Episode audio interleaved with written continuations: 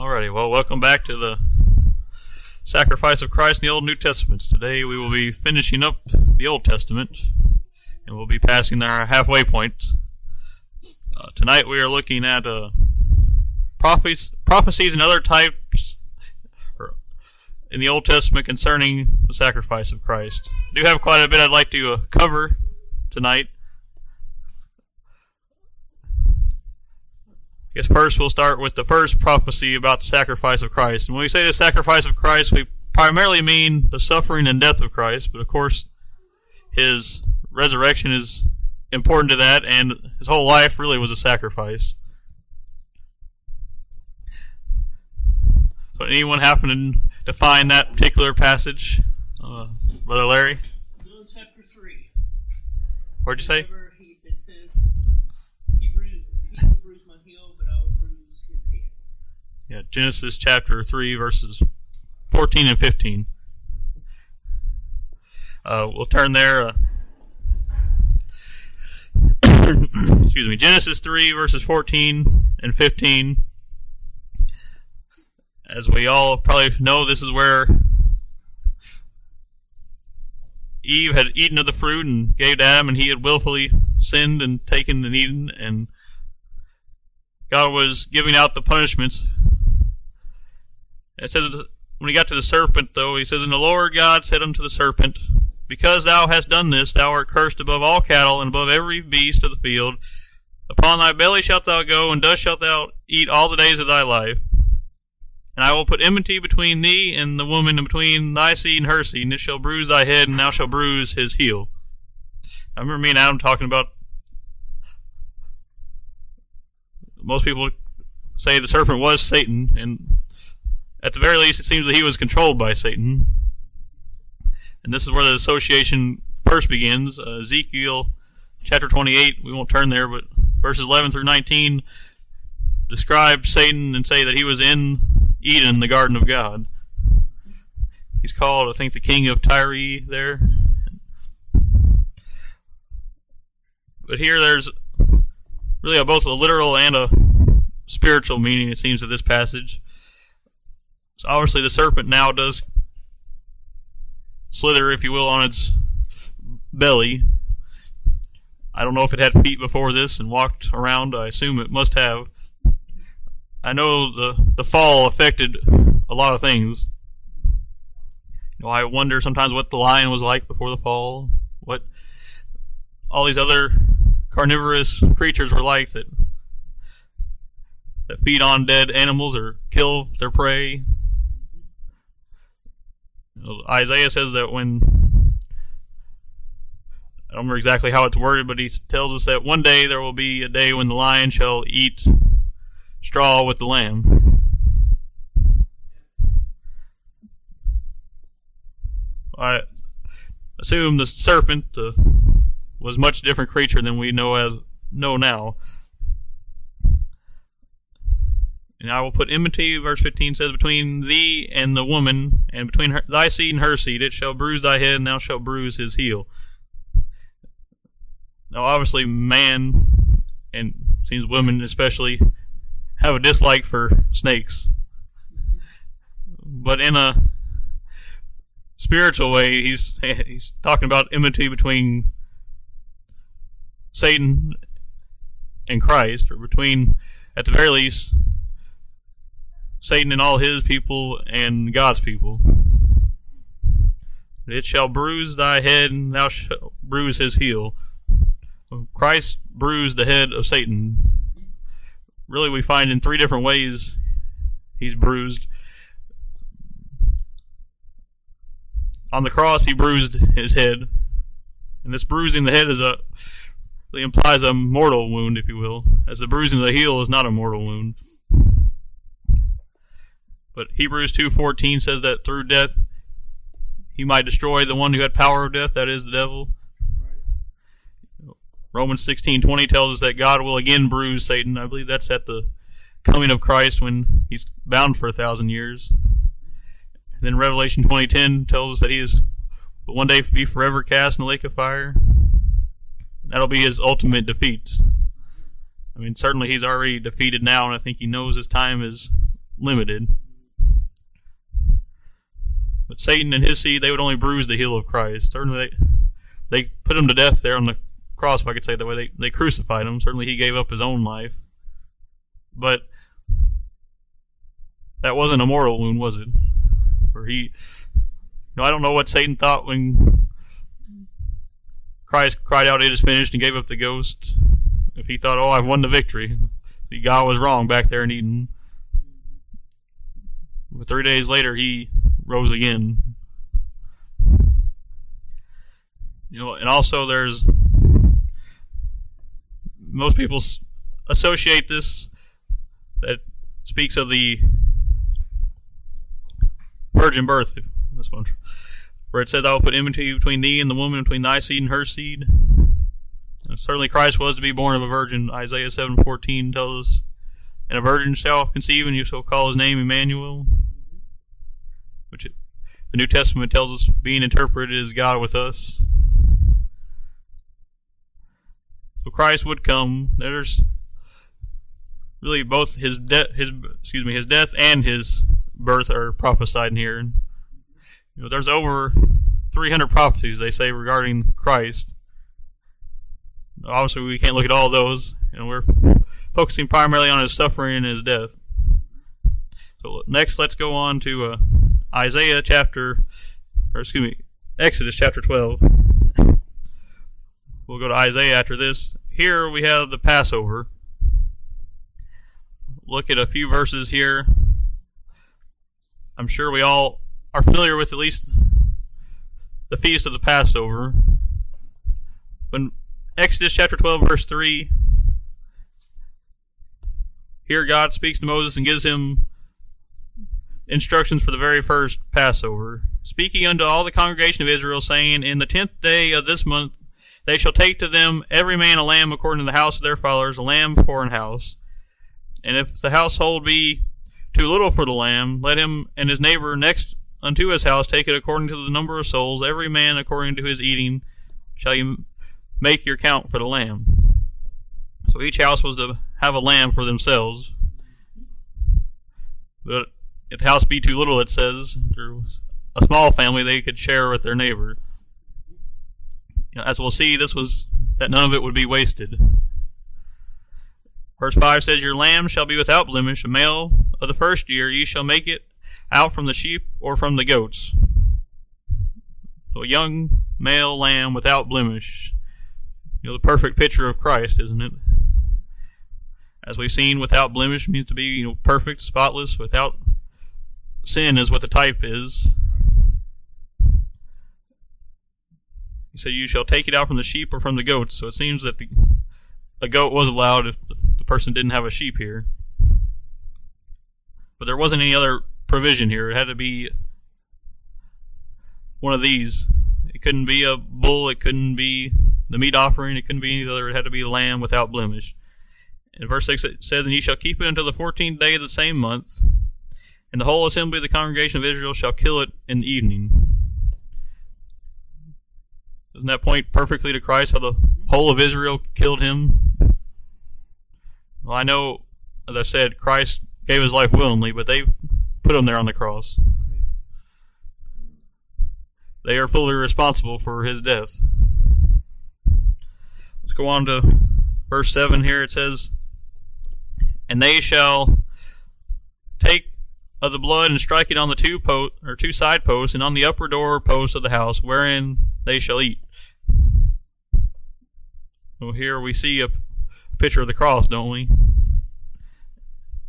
And really a strong, very strong picture for particular redemption. It was only applicable to those that were in the house. And those that didn't have the blood applied, as we'll see, they were not included in that, were they? They were not passed over, as it says. Rather, the death angel came to their house, and the firstborn was slain. Verse 8 says, And they shall eat the flesh that it, they shall eat the flesh in that night, roast with fire, and unleavened bread with bitter herbs, they shall eat it. Verse 9, Eat not of it raw nor sodden, all of it, or not sodden at all with water, but roast with fire, his head with his legs, and with the purtenance thereof. And ye shall let nothing of it remain until the morning, and that which remaineth of it until the morning ye shall burn with fire. Fire indicates the sufferings of Christ. It wasn't to be raw, it wasn't to be boiled with water, but to be roasted with fire. And We see unleavened bread associated here with it, which we know indicates there was no sin, no false teaching, as we looked at before. And they were eat it with bitter herbs, it says. You know, there was certainly nothing pleasant, if you will, about the death of Christ. Was it? It was very bitter in his sufferings and his death. And again, we see it was to be with roasted with fire, but here it says his head with his legs and with the purtenance thereof, and let nothing of it remain to the morning. You know, every last piece was to be eaten, even the intestines and the internal organs.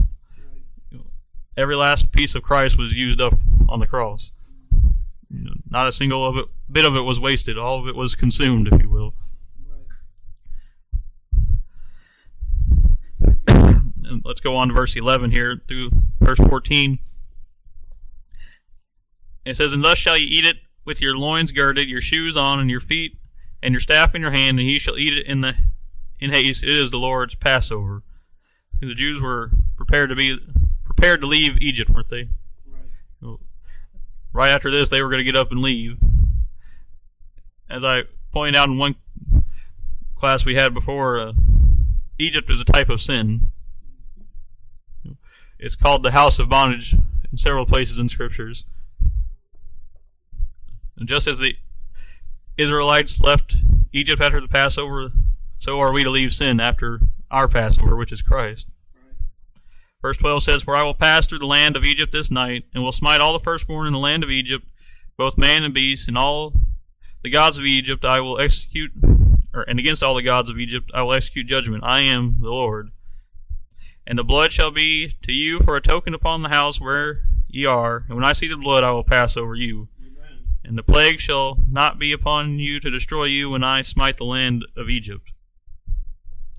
God will pass over when he saw the blood applied. We, there's a song about that, isn't there? I will pass over you. But it's just the same as he does with Christ. When the blood's been applied, he, spiritually speaking, passes over us. Judgment will not come our way. Just as the plagues and the judgment didn't come upon Israel if they had the blood applied. But you can be sure if there was any of Israel that didn't apply the blood, they weren't part that was passed over. Know, just because they were associated with Israel didn't mean they were safe. They had to do as God required. They had to have the blood applied. And just because we're, you know, associated with the church or have a godly family doesn't mean God will pass over us unless the blood is applied. Verse 14 will conclude here in Exodus, and it says, In this day shall be unto you for a memorial, and ye shall keep it to a feast to the Lord throughout your generations. Ye shall keep it a feast by an ordinance forever. You know, we see it was to be a memorial, and we see that also in Christ in the Lord's Supper that we keep that as a memorial of His death. Right. The New Testament describes Him as the Passover. He is our Passover. The Passover really was completely fulfilled in Christ, wasn't it? It says, Ye shall keep it a feast the Lord throughout your generations. You'll keep it a feast by an ordinance forever. You know, there's some here that say, well, here you go. We're still to keep the Old Testament feast and laws and such. No, we keep it really through the Lord's Supper, don't we? The Lord's table. That is our remembrance of our Passover, which is Christ. Let's go on over to Numbers now. Numbers chapter 21.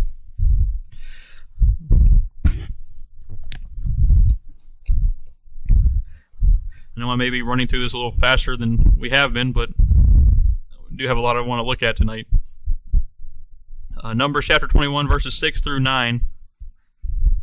This is, for lack of a better word, the story of the fiery serpents in Israel. Verse 6 says, And the Lord sent fiery serpents among the people. No, he sent them because they were sinful. Right. previous verse tells us that they complained against Moses and God Himself. They said, "You brought us out here in the wilderness to die, and we loathe this light bread." They were not happy with, they were not satisfied, if you will, or content with what God had provided for them. So the Lord sent this judgment upon them, these fiery serpents. It says, and they bit the people, and much of people of Israel died. Therefore the people came to Moses and said, We have sinned, for we have spoken against the Lord and against thee, praying to the Lord that he take away the serpents from us. And Moses prayed for the people. You know, figuratively speaking, all have been bitten by this fiery serpent, haven't they? And all will die, except they, as we see here, turn to the one that's lifted up. Know, they said, We have sinned. Most people today won't admit that they have sinned, though, will they? I don't think we need to necessarily admit that we are sinners, but when the Holy Spirit convicts you, you'll realize you are a sinner, won't you? That you have sinned against the Almighty. Verse 8 says, And the Lord said unto Moses, Make thee a fiery serpent, and set it upon a pole, and it shall come to pass every one that has bidden, when he looketh upon it, shall live. And Moses made a serpent of brass and put it upon a pole, and it came to pass that if a serpent had been any man, when he beheld the serpent of brass, he lived. So here the solution was to put a serpent on a pole and lift it up, and whoever looked upon it would live. But Christ himself references this event in John 3:14 and as well as John 12:32 through 34. We won't turn there, but he said the Son of Man must be lifted up. He said, if, if I, the Son of Man, be lifted up, I will draw all men to myself. We must look to Christ and live even today. Just as the serpent was lifted up, so was Christ lifted up upon the cross. You know, there could have been some that were bitten and didn't look, they certainly wouldn't live, would they? Just as without looking to Christ, we will not live spiritually. Let's go uh, on over to Isaiah now. Probably Isaiah 52, probably some familiar scriptures here. We'll look in the last part of 52 and go on into chapter 53. This is one of the most often quoted prophecies regarding Christ and his sufferings and death. Really, it begins at verse 13 of chapter 52. It says, Behold, my serpent, or servant, shall deal prudently. He shall be exalted and extolled and be very high. Now, certainly Christ was very high and lifted up, wasn't he? Right. He said his time was to be glorified was now. Verse 14 says, And as many were astonished at thee, or astonished at thee, his visage was so marred more than any man, and his form more than the sons of men. You know, his through his sufferings he was disfigured more than any person ever had been. Right. Some suppose he didn't even look as a man anymore. Certainly, mentally, emotionally, spiritually, he suffered, knowing what was coming. And then physically, as he was beaten, as he was mocked and made fun of, slapped with the crown of thorns put upon him, and then given the cross to bear, and then obviously the crucifixion itself, all of which took a very large toll on his physical appearance. Right. So that it says he was marred, he was disfigured. Says more than any man, is form more than, than the sons of men. Verse 15 says, So shall he sprinkle many nations, the kings shall shut their mouths at him. For that which shall, or had not been told them shall they see, and that which they had not heard shall they consider. Certainly his, his blood has been sprinkled on the altar of God for many. Right. So he shall sprinkle many nations. You know, it didn't. It wasn't just for the Jews, was it? It was Right. for all nations, really. Whether you were from Africa or Asia or Europe or Native American, Central American, whatever it may be, South American, to the far reaches of the world, Christ's sacrifice reached those far places. Mm-hmm. When it says, I think the last part of that verse is saying that the gospel will be preached to all the world. It says, For that which had not been told them they shall see, and that which they had not heard shall they consider. Had it not been for Christ coming and dying, there was millions and millions that would not know uh, about the God of Israel. I know they had a testimony. They were not to go into all the world and preach the gospel as we are. Really, it was confined just to Israel and the few that God let in that weren't part of Israel. But with thanks be to God, his blood shall sprinkle many nations now. Uh, verse 1 of chapter 53, he says, Who hath believed our report, and whom is the arm of the Lord revealed? You know, not all will believe. In fact, not very many will truly believe on the Lord Jesus Christ. You know, this is quoted in Romans 10, 16, as well as John 12, 37 through 40. Not, in fact, they couldn't believe unless God opened their eyes, what John chapter 12 tells us. Who hath believed our report, or whom, or to whom is the arm of the Lord revealed? See, it has to be revealed unto you. Right.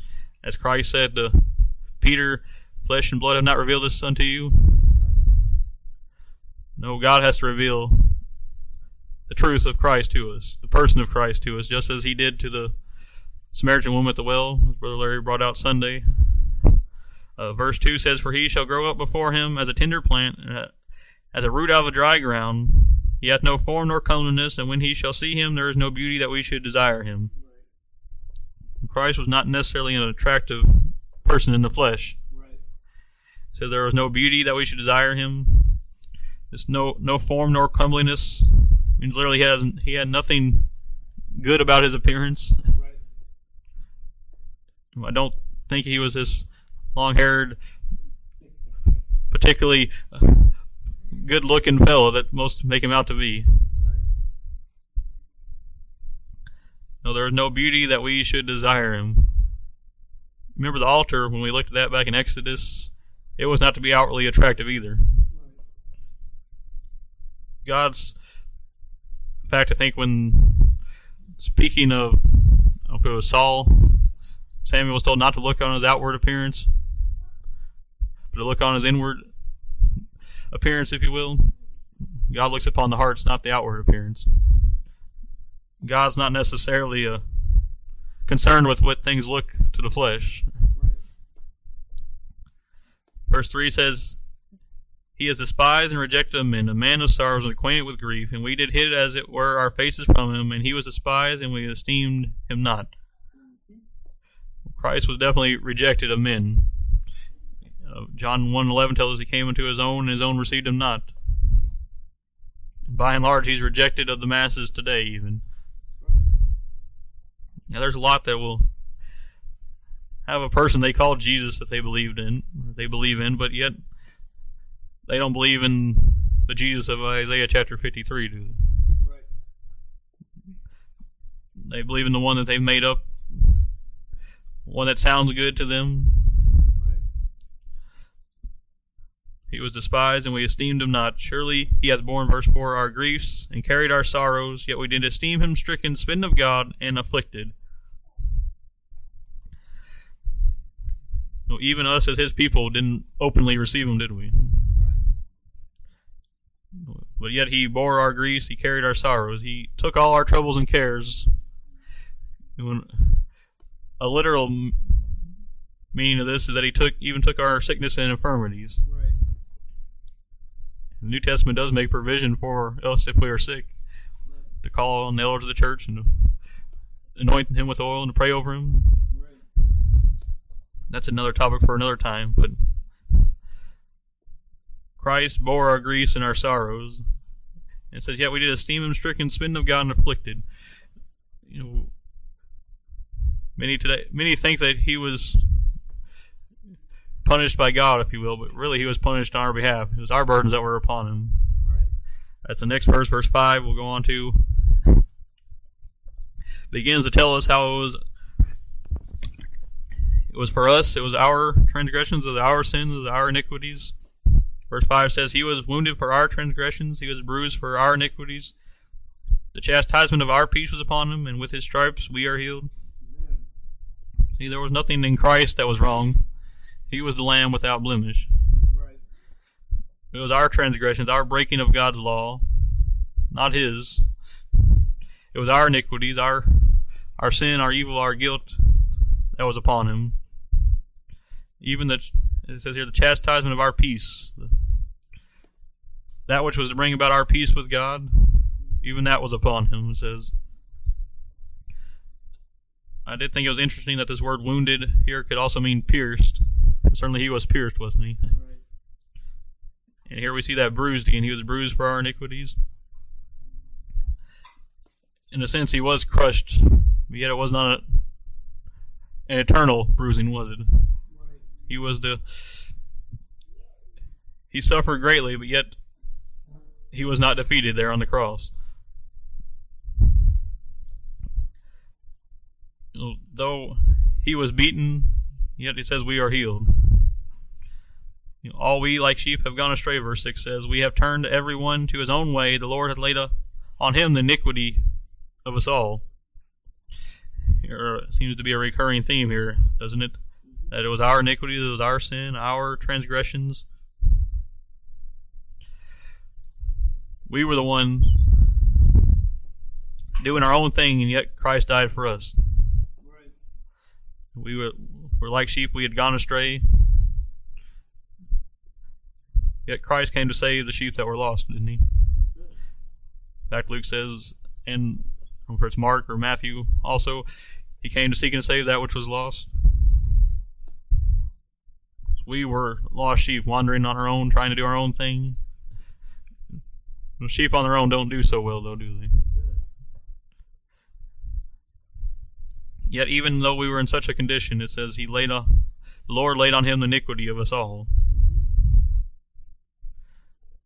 Verse seven, the first part of verse eight is where uh, the Ethiopian eunuch was reading from.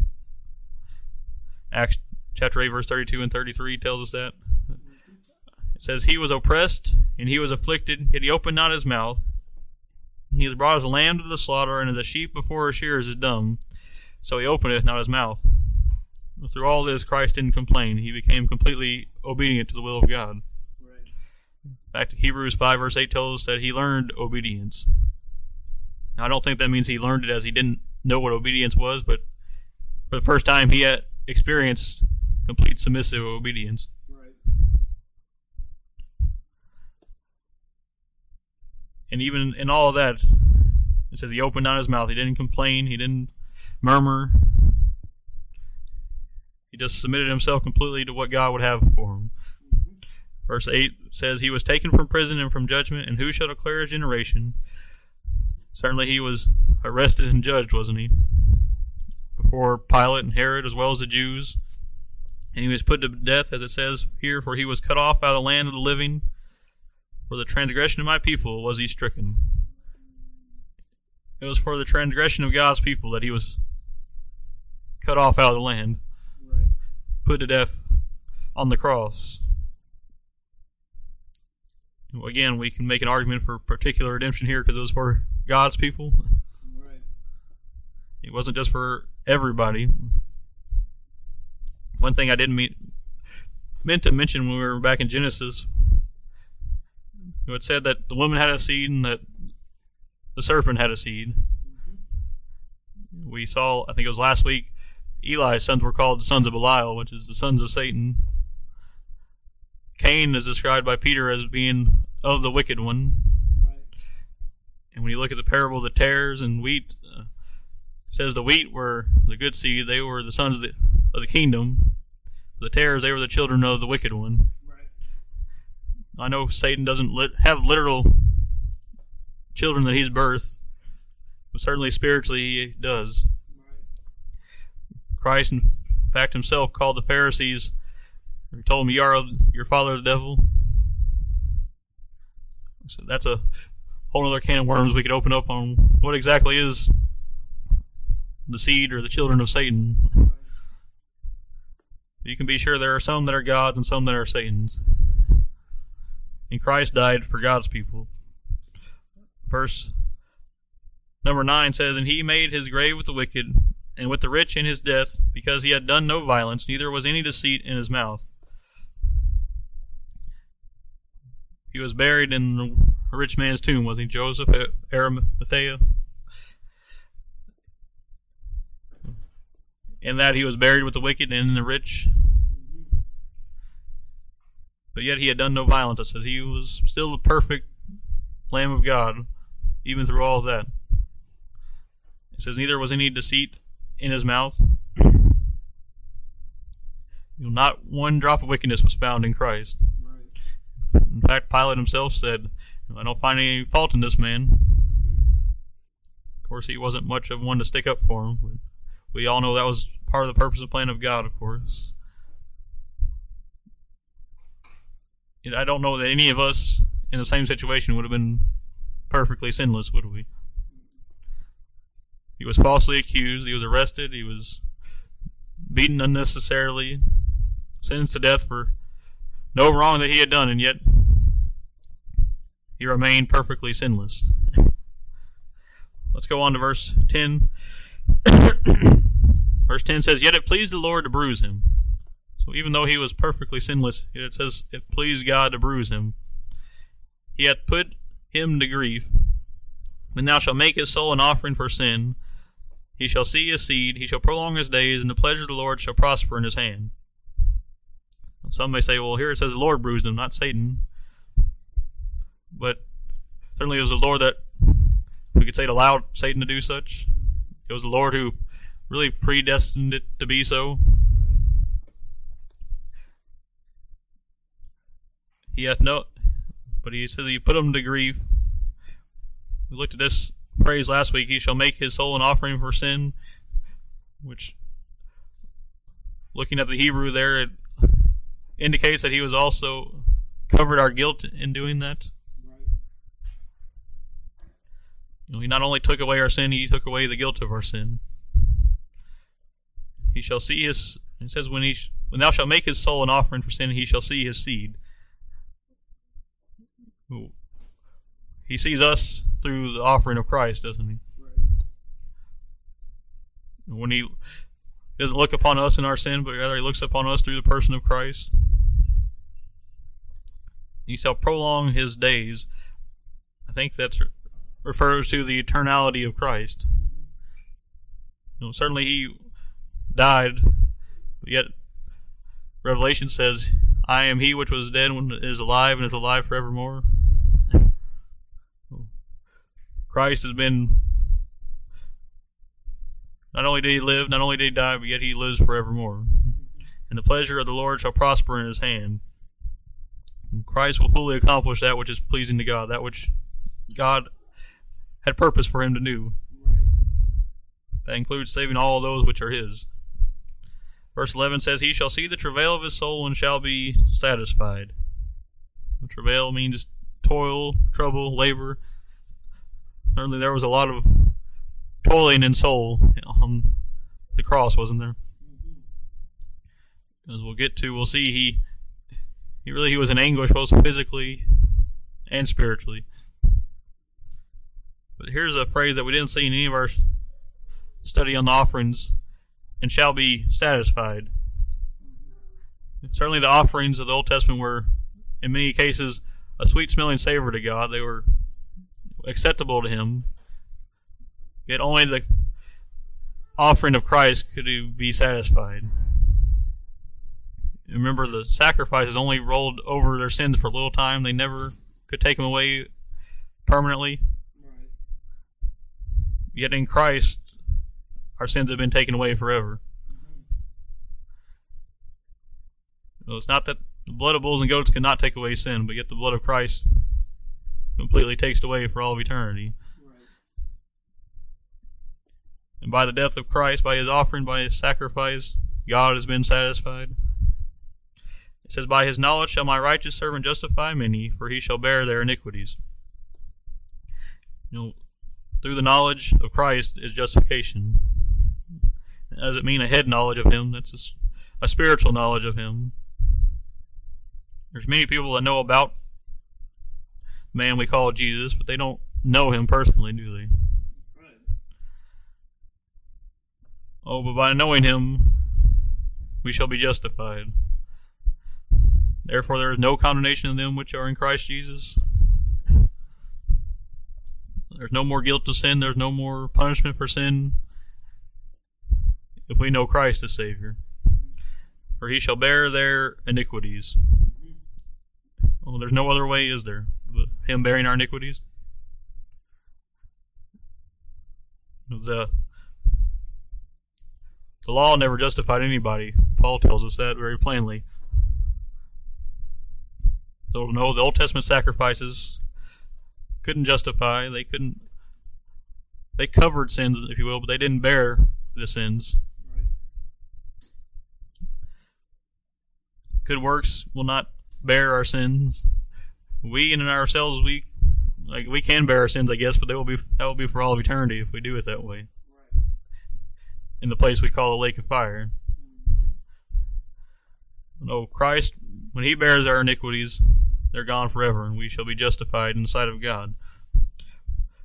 Verse 12 tells us, Therefore I will divide him a portion with the great, and he shall divide the spoil with the strong.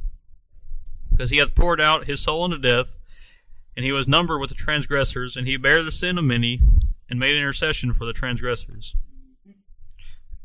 This tells us that Christ would be great, wouldn't he? He's the King of Kings, the Lord of Lords.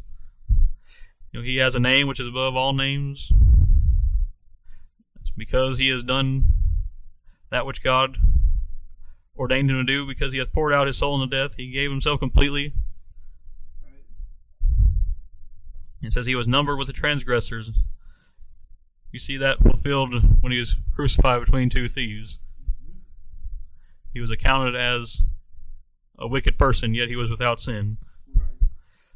And he bare the sin of many and made tr- intercession for the transgressors. We bore our sins. He's bore many people's sins throughout the past 2,000 years. Really, he bore them all on the cross, but we see it come to pass in time. It says, "And made intercession for the transgressors." He, this is fulfilled in two ways. One, he makes intercession for us even now, and certainly I'm sure he did on the cross. But even on the cross, he prayed for those who crucified him. Right. Father, forgive them, for they know not what they do. So Christ made intercession for the transgressors. He made intercession for you and I. In fact, uh, believe it's in Hebrews, or said he ever ever liveth to make intercession for the saints. Amen. Even now, he sat at the right hand of God, making intercession for you and I, that we may go to him for forgiveness of sin.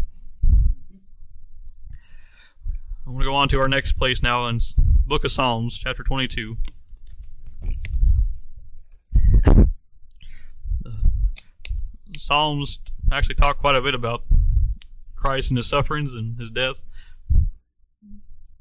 This chapter in particular, the, look at the majority of it. Some might say this is speaking of David, but the New Testament calls some portions of it directly a prophecy. So I'm sure we could apply a lot of it to David and the circumstances he was in, but we can see it pointing to Christ just as well. Verse 1 says, My God, my God, why hast thou forsaken me? Why art thou so far from helping me and from the words of my roaring? Is not the very words of Christ on the cross, My God, my God, why hast thou forsaken me? He said, Why art thou so far from helping me and from the words of my roaring? Verse 2 says, Oh my God, I cry in the daytime, but thou hearest not, and in the night season, and am not silent. I'm sure Christ seemed very, felt very alone there, didn't he? He cried unto God, yet it says he didn't hear him. In on the cross, he cried unto God. In the garden, he prayed unto God. Certainly, God, I'm sure, could physically hear him, but he didn't effectively hear him, if you will, because he became sin for us. He couldn't hear him. And verse 3 through 5, I think, point to him completely submitting himself to God. Because even though God didn't hear him, he says, But thou art holy. O thou that inhabitest, inhabitest the praise of the praises of Israel. Our fathers trusted in thee, they trusted and thou didst deliver them. They cried unto thee and were delivered. They trusted in thee and were not confounded. So certainly here God was able to deliver. I don't I think God like I say this way had the ability to deliver Christ from the cross, but yet he couldn't in another sense. Because he would make himself a liar, he would he had to fulfill that which was prophesied of him. He had to fulfill the eternal purpose of God. You know, people would mock him, as we'll see here later, because he trusted in God. Verse 6 says, But I am a worm, and no man, a reproach of men, and despise of the people. Worm here can mean a maggot or a grub worm. He was less than a man, he says. He was certainly treated less than human, wasn't he? Certainly Christ was man, though, and that the fact that he was 100% man, 100% flesh, if you will, and 100% God. But he was treated less than a man. He, some had said this, uh, this worm speaks of a scarlet worm. It said that that would attach itself to a tree to lay eggs and would die. And in doing that, it would be covering the eggs to protect it. Then it was give off says a crimson fluid that stained the body and the surrounding wood. certainly a good picture of Christ, isn't that he died that we might have life? That he he and the cross were stained with his blood. Know, also thought here, and he said, "By I am a worm and no man." Worms are trodden underfoot, and so was Christ. Certainly, he was a man of no reputation. Philippians two seven tells us he was not a man highly esteemed among men. In fact, here it says he was a reproach of men and despised of the people. He was not exactly well accepted among the people. Certainly, he had a following there for a little while, but when things got tough, most of them left, didn't they? In fact, when it came down to the arrest and crucifixion, they all forsook him. John was the only one close enough to even him be able to speak to him when he was on the cross. Let's go on to verse 7. Verse 7 says, And they shall laugh me to scorn. They shoot out the lip. They shake the head, saying, He trusted on the Lord, that he would deliver him. Let him deliver him, seeing he delighted in him.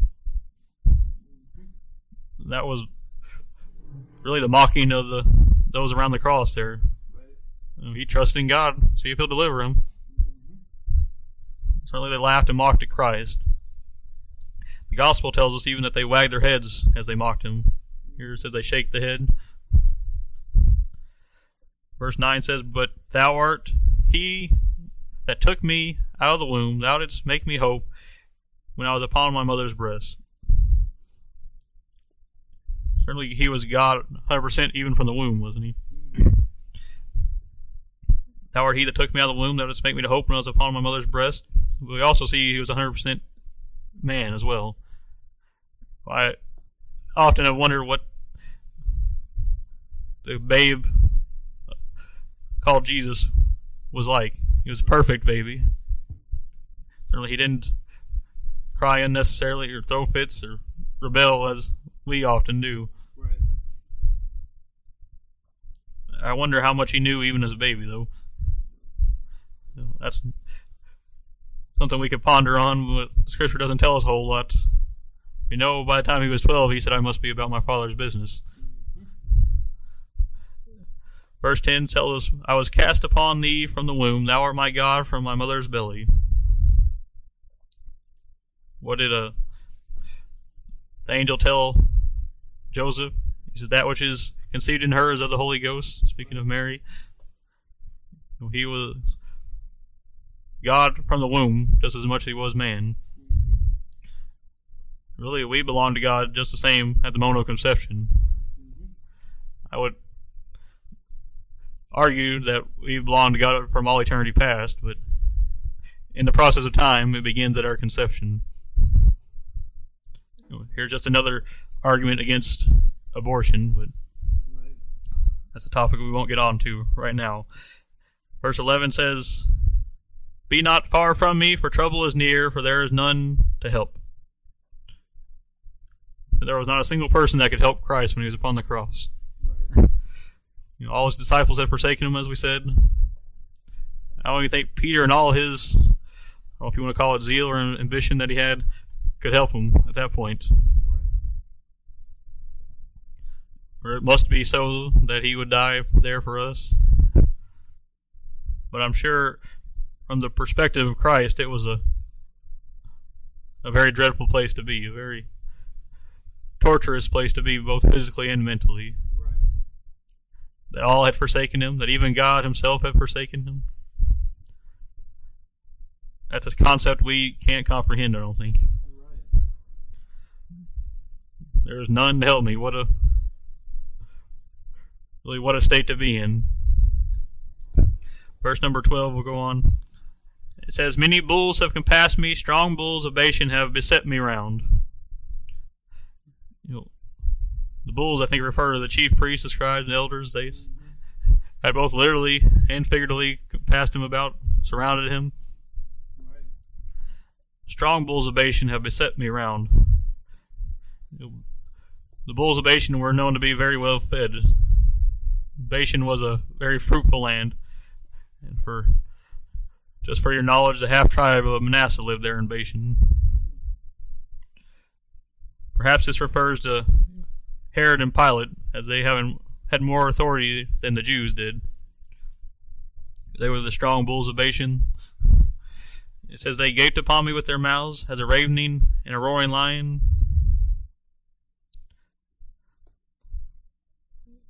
Certainly, they.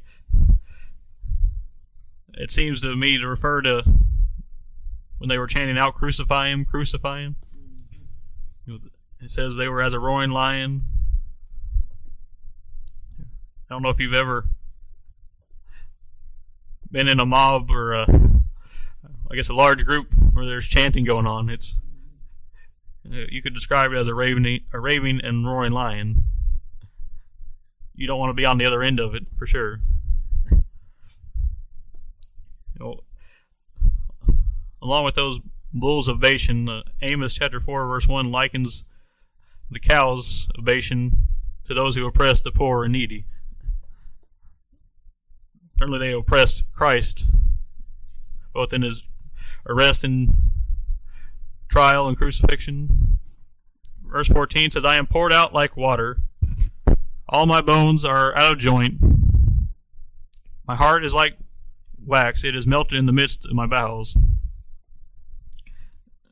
This describes really the utter misery of Christ's suffering. Right. He's poured out like water. He, every last ounce of his being was used up. He said, "All my bone, bones are out of joint." You can't imagine the the suffering that would cause. Right. But I'm sure there was lots of. You know, think about it on the cross, you're being pulled by your own body weight, almost being separated. All his bone, bones were out of joint. He says, "My heart is like wax; it is melted in the midst of my bowels." In a more literal sense, I'm sure his heart was heavy, for lack of a better word. It was very burdened with the sin that was upon him. In a more literal sense, I'm sure it was dried up, almost, if you will, from the lack of blood. I'm no medical person, but if you let the heart run out of blood, it's going to keep pump or quit pumping. Verse 15 says, My strength is dried up like a potsherd. My tongue cleaveth to my jaws, and thou hast brought me into the dust of death. And he was completely weak. If you know how dry a potsherd is, that's clay pottery. There's no moisture in it whatsoever. Right. You know, when you make pottery, you bake it in a kiln and get all the moisture out. He said that's how dried up his strength was. Right. And literally, he was dried up too. He says, My tongue cleaveth to my jaws. If you remember on the cross, he cried out, I thirst. Right. He was at the point of death here. That was brought me into the dust of death. It was shortly after he cried out, I thirst, that he yielded up the ghost.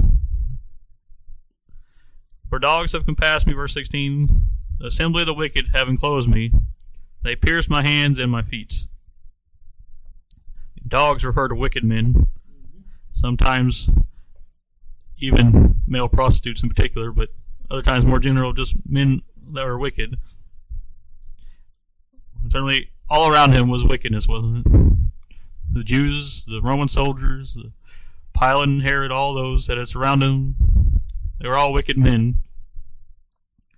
The assembly of the wicked have enclosed me. They pierced my hands and my feet. It seems like most the most obvious prophecies of the cross that they pierced his hands and his feet. They put the nails through his hands and his feet. Isn't that's what uh Thomas wanted to see were the scars that and as long as the the piercing of his side where the soldiers came and stabbed him. Verse 17, we'll go on through verse 19 here, we'll stop at. It says, I may tell all my bones, they look and stare upon me. I'm sure he was so drained, so used up, he probably looked like skin and bones, almost shriveled up to nothing. He says, They part my garments among them, and cast lots upon my vesture.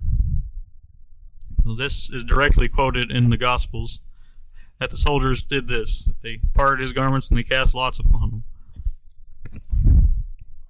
I'm sure they didn't know they were fulfilling the scriptures, but yet they were. Verse 19 says, But but be not thou far from me, O Lord. O my strength, haste thee to help me. This is one last cry, and God certainly would deliver him in three days later. When he would rise from the grave and defeat death and hell and the grave. Right. The rest of the chapter seems to speak more of David himself, but so we won't go on there. And for time's sake, I want to look at a, a few other places real quick, or at least mention them. Uh, some other prophecies concerning the sacrifice of Christ or Isaiah chapter 50, verse 6. We turn there real quick. This is, speaks of the sufferings of Christ immediately before the cross, you know, during his arrest and trial. Isaiah chapter 50, verse 6.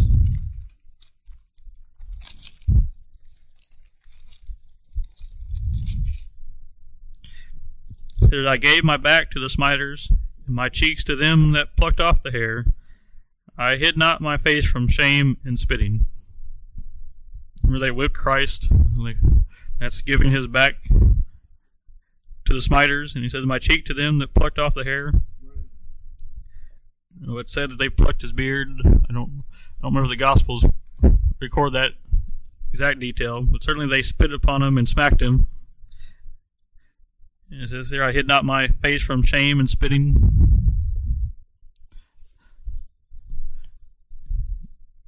Just the mockery that went along with all this, and yet that was only the beginning of it. You know, Psalm 69, verse 21. This predicts, if you will, the, the giving of vinegar mixed with gall as his drink. Psalm 69, verse 21 says, They gave me also gall for my meat, and in my thirst they gave me vinegar to drink.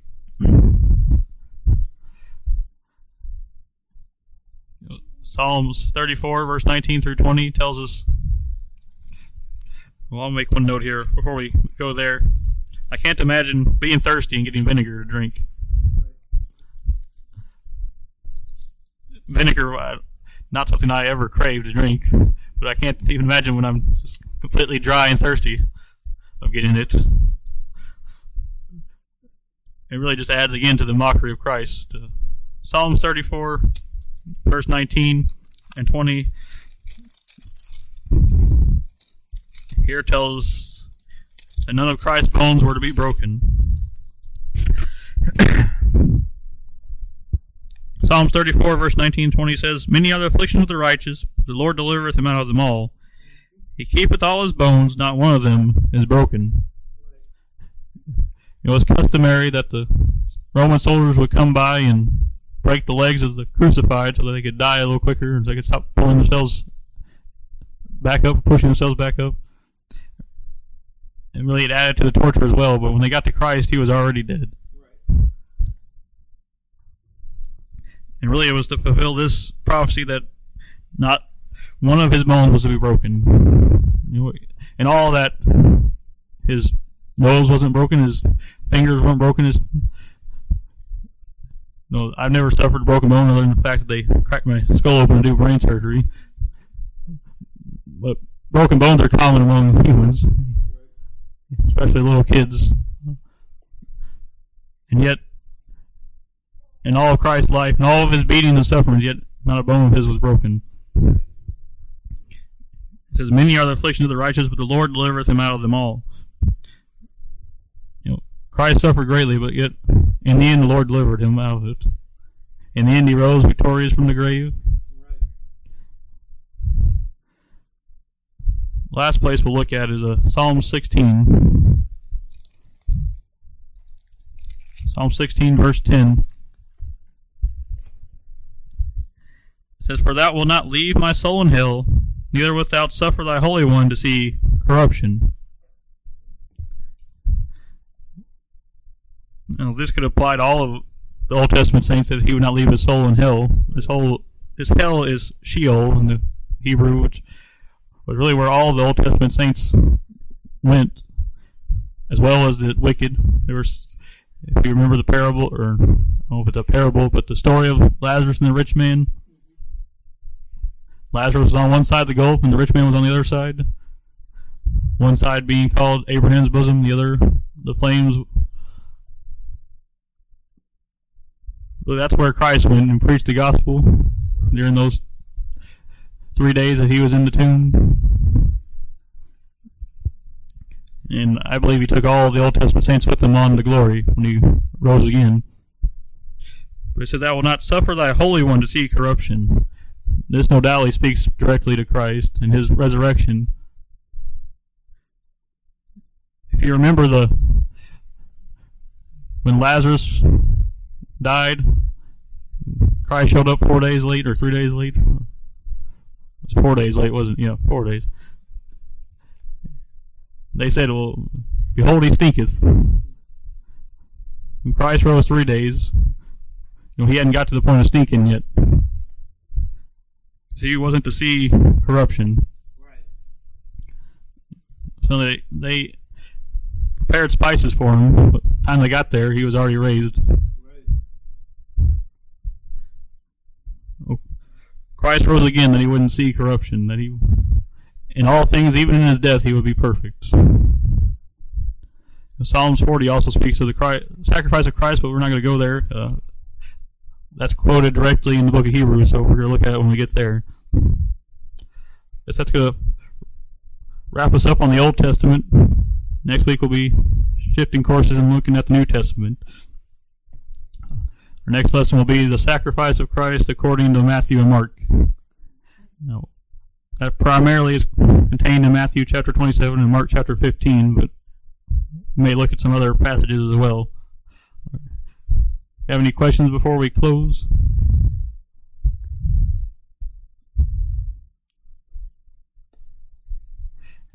All right, if not, then uh, I guess we could call this our homework assignment.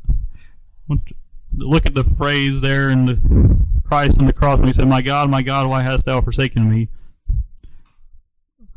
I guess just kind of think about it a little bit, but also try to figure out why they said, "Oh, you must call for Elias," which is Elijah.